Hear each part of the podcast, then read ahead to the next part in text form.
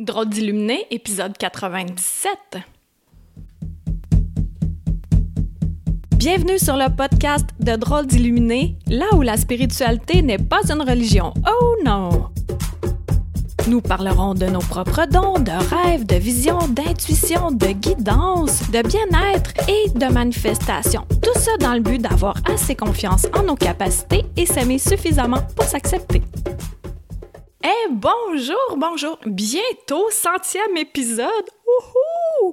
Et ceux qui sont intéressés à assister au centième épisode, je vais l'enregistrer le 14 mars 2020 chez moi à Saint-Jean-sur-Richelieu. Puis euh, tu peux t'inscrire et ceux qui ont une entreprise ou un service à proposer, toujours en lien avec la spiritualité, ben vous aurez euh, quelques instants de parole pour euh, nous partager ce que vous avez à offrir. Et aujourd'hui, je vais te partager quelque chose d'assez ahurissant qui s'est passé euh, chez moi cette semaine. Ok, je reprends mon souffle parce que je suis en train d'installer euh, la salle familiale pour euh, notre activité de groupe de tantôt. Alors, c'est cette semaine, en fait, suite à notre superbe entrevue avec Lorraine Huneau, il y en a beaucoup qui l'ont apprécié. Eh bien, euh, je t'avais dit que ça m'avait euh, secoué, euh, cette entrevue-là. Ben, pas l'entrevue en tant que telle, mais quand on m'avait fait la numérologie. Et depuis, j'utilise quotidiennement le truc qu'elle m'avait offert, là, soit de m'imaginer sur un, chariot avec les chevaux, les lanières de cuir dans mes mains, etc., pour qu'il m'amène plus haut, plus loin, plus vite. Et là, juste avant que j'aille m'entraîner un matin, parce que ma chambre est située, la vue, c'est sur le terrain à l'arrière. Là, moi, j'aime bien ça, tu sais, regarder par la fenêtre ce qui se passe. Je regarde les corneilles, je regarde euh, les écureuils. Et pour faire une parenthèse avec le passé, c'est que où j'habite en ce moment, le quartier où j'habite, j'ai habité ce quartier-là pendant 18 ans avant. Et j'ai quitté le quartier pendant 6 ans. Et je suis de retour. Et quand j'étais dans le quartier pendant 18 ans, j'avais un groupe de corneilles, 25-30 corneilles que je nourrissais, surtout l'hiver. Et elles me reconnaissaient.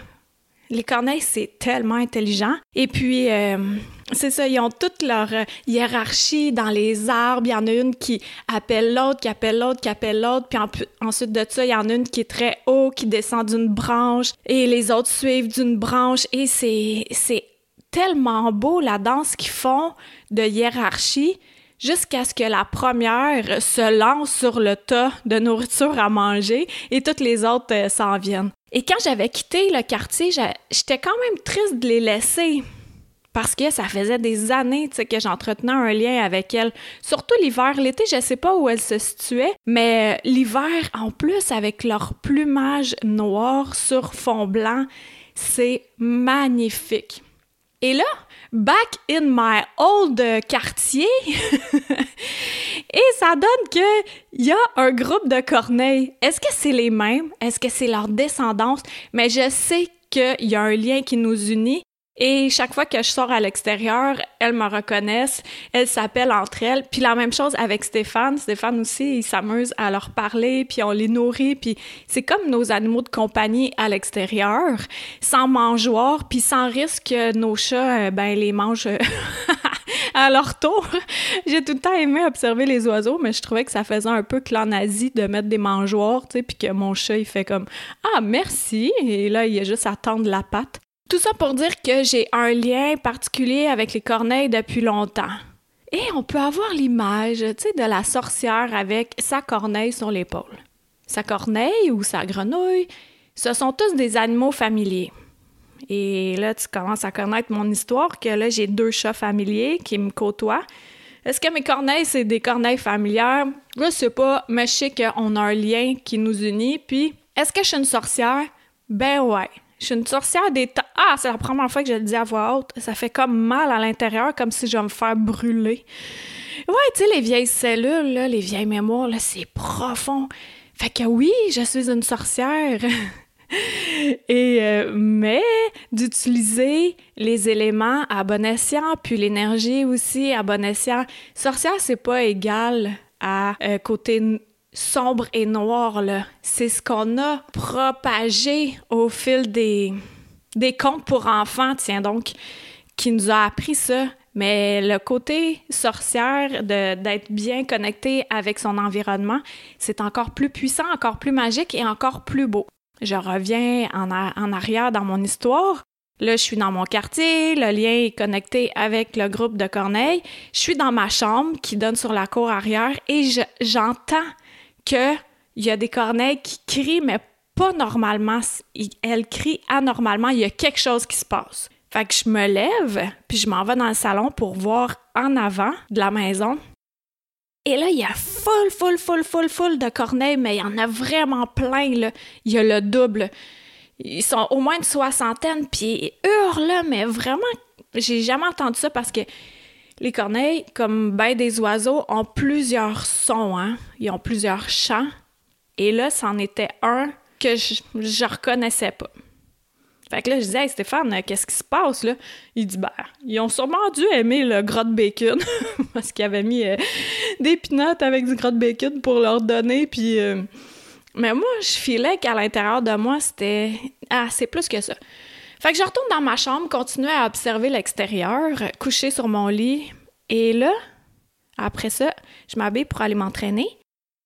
Et notre entrée de cours est vraiment longue. C'est une longue, longue entrée de cours.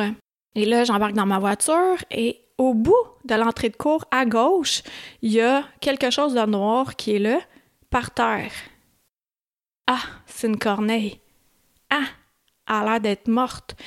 Fait que je débarque de mon auto et la corneille, elle est décédée avec ses ailes ouvertes, tendues et la tête inclinée vers le sol, comme une révérence, comme une offrande d'elle-même.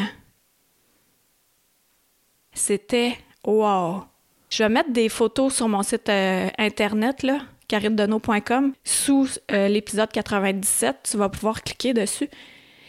Et là, je disais, aïe, ça c'est vraiment quelque chose. Et vu que notre entrée court est longue, et vu qu'il y a de la glace dessus, ne me tentais pas de retourner en dedans pour rappeler Stéphane. Fait que je lui ai téléphoné avec mon cellulaire, ça n'a pas répondu. Après ça, je l'ai texté. Le texto s'est jamais rendu. Alors, je suis retournée en dedans, viens voir ça. Fait que là, il est sorti. Et là, on a observé la scène, puis là, il a fait Oh, wow, OK, euh, elle a vraiment donné son corps pour la protection de la maison. sais, pour lui, c'était déjà fait, son offrande corporelle était faite, puis euh, l'image est vraiment belle, est puissante. Fait qu'il a fait une mini cérémonie avec euh, du tabac sacré. Et euh, pendant ce temps-là, il y a d'autres corneilles qui observaient la scène du haut des branches. Et il a pris un sac parce que là, je me disais, hey, tu vas garder hein, la corneille pour les plumes et tout. Puis là, ouais, ouais. Puis là, finalement, quand il l'a mise dans le sac, il s'est dit, ah ben non, euh, eux autres, ils aiment pas ça. Fait qu'elle a déjà fait son travail, cette corneille-là, pour euh, offrir euh, son corps pour la protection de la maison. Fait qu'on va la mettre dans la poubelle. Fait que moi, corneille dans un sac de plastique poubelle. Mais bon, hein, il doit savoir ce qu'il fait. Puis c'est absolument correct parce que pour lui, c'était déjà accompli.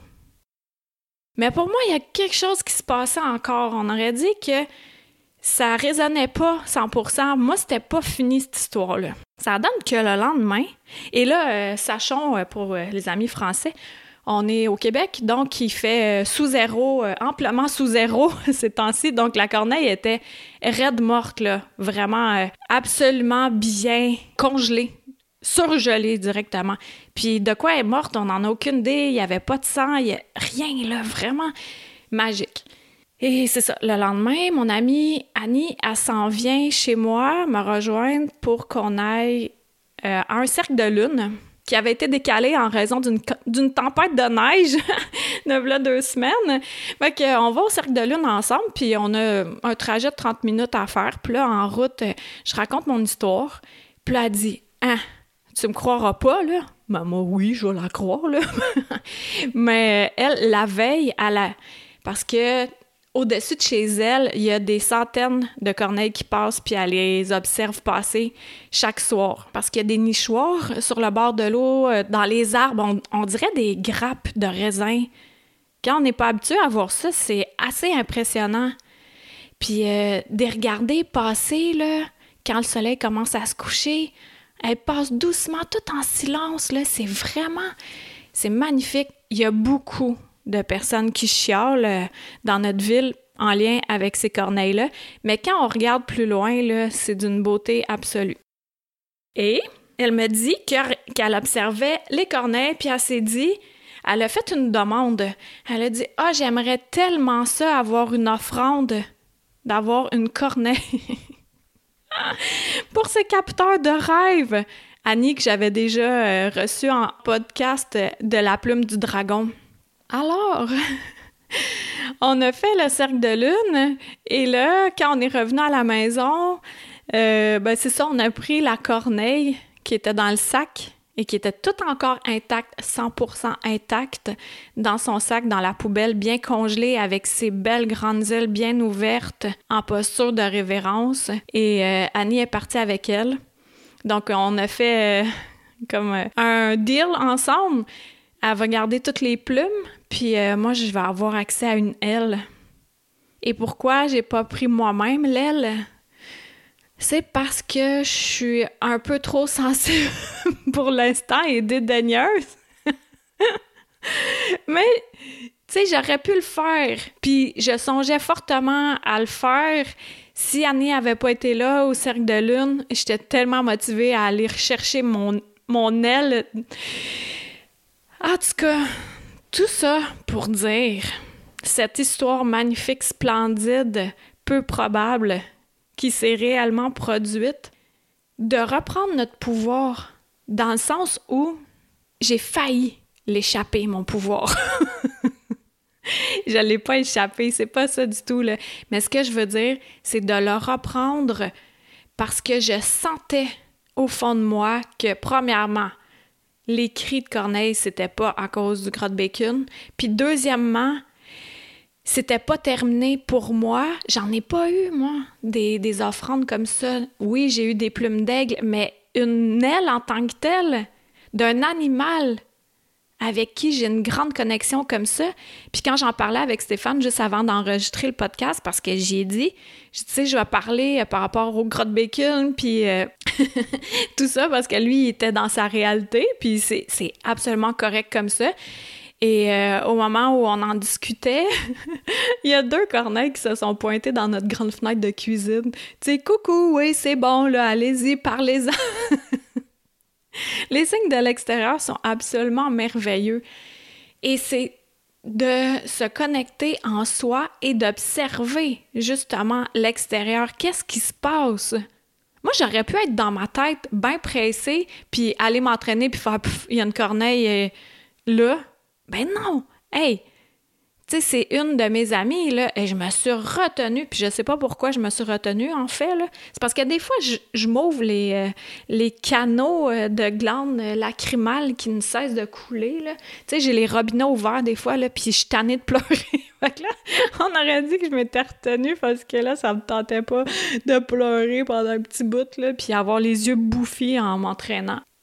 Mais bref, tout ça pour dire que peu importe ce que dit l'extérieur, chacun d'entre nous, on a notre propre vérité. Et si c'est fait exactement pour nous, ben c'est pour nous.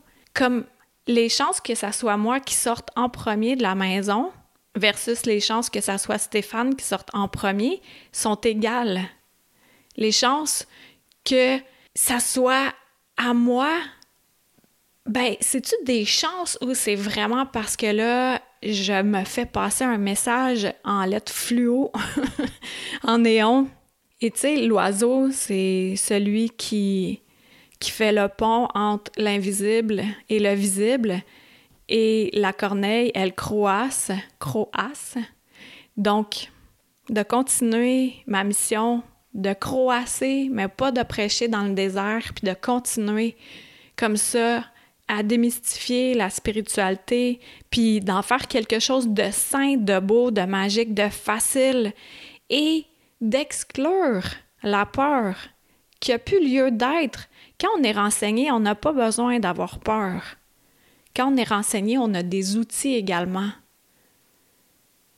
Donc, la reprise de pouvoir, comment j'ai nommé ça, ce podcast-là? Attends un peu, je vais te dire. Parce que tantôt, je savais pas du tout le nom, fait que j'ai demandé à être inspirée et j'ai écrit ce que j'ai entendu, ça dit « chérir son pouvoir intérieur ».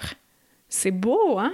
Chérir son pouvoir intérieur, de bien se centrer, d'en faire une grande boule d'énergie, bien connectée à la marteur, bien connectée au ciel, puis d'observer les changements magnifiques qui se produisent dans nos vies, d'être à l'affût, d'être centré pour descendre de notre tête jusqu'à notre cœur, jusqu'à nos tripes, puis de profiter de ce qui est là, des enseignements qui sont là, et de les vivre à 100%.